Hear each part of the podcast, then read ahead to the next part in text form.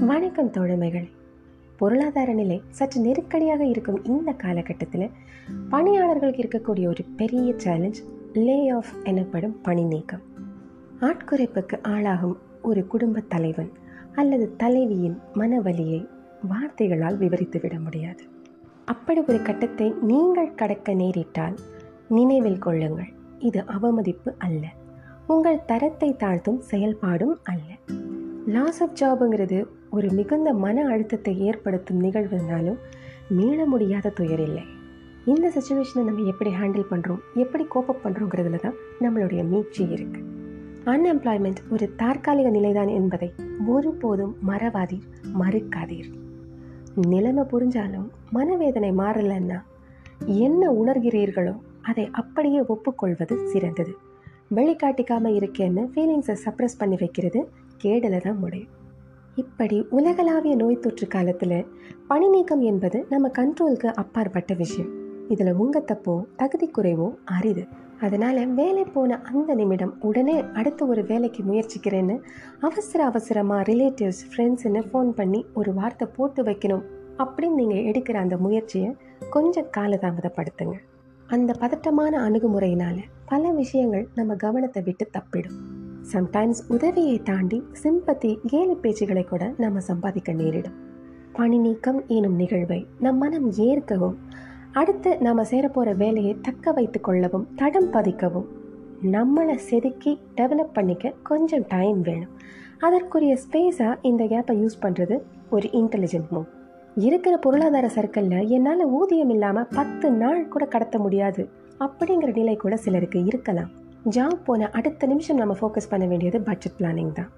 எந்தெந்த செலவையெல்லாம் குறைக்க முடியுமோ தேவைப்பட்டால் எதையெல்லாம் ரீசைக்கிள் ரீசைல் பண்ண முடியுமோ அதையெல்லாம் வரிசைப்படுத்தி செயல்படுத்துவது சாமர்த்தியம்.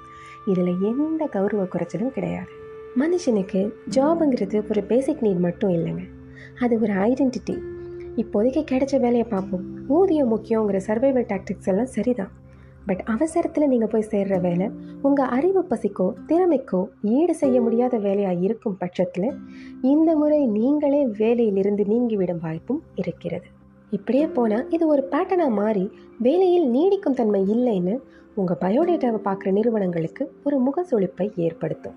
பண தேவைகளை சமாளிக்க மேம்படுத்த என்ன பண்ணணும் எதை வளர்த்துக்கணும் எந்த மாதிரியான வேலை நிறுவனங்களில் நாம் சர்வ் பண்ண முடியும் வளர முடியும்னு ஆராய்ந்து பார்த்து படியேற இந்த அன்எம்ப்ளாய்மெண்ட் ஃபேஸ் ஒரு பேஸ் உங்கள் எண்ண ஓட்டத்தில் இருக்கக்கூடிய ஃப்யூச்சர் பற்றின பயம் கவலையெல்லாம் தள்ளி விட்டுட்டு இருக்கிற பாசிபிலிட்டிஸ் ஆப்பர்ச்சுனிட்டிஸ் அதில் எதை சூஸ் பண்ணுறது அதில் போனால் என்ன ஆகுங்கிற ஒரு மன வரைபடத்தை ஓட்டி பாருங்கள் இதெல்லாம் உட்கார்ந்த இடத்துல ஒரு தெளிவை கொடுக்கக்கூடிய உத்வேகத்தை கூட்டக்கூடிய எளிய செயல்பாடு.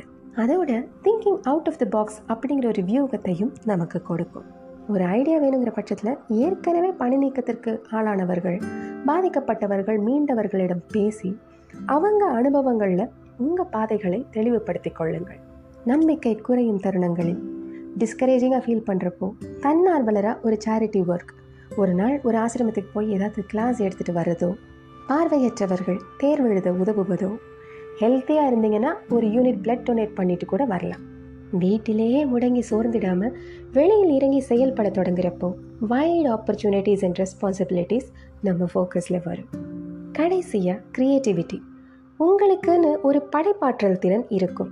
நீங்கள் பார்த்த வேலை அதன் அனுபவத்தை வைத்தோ உங்கள் திறமைகளை நண்பர்களுடன் சேர்ந்தோ நீங்கள் டீல் பண்ண கான்டாக்ட்ஸ் மூலமாகவோ கொஞ்சம் பொறுமையும் பிளானிங்கும் இருந்தால் உங்களுடைய க்ரியேஷன்ஸ் மூலமாக நீங்கள் வேலை வாய்ப்பை அல்ல ஒரு நிறுவனத்தையே உருவாக்கலாம். ஆதலால் தற்காலிக பணி நீக்கங்களில் இருந்து நிரந்தரமான வெற்றிகளை குவிக்க துணிந்து தொடர்ந்து செயல்படுங்கள். இணைந்திருங்கள் மின்மினி பூச்சிகளுடன் அடுத்த பதிவிற்காக. நன்றி.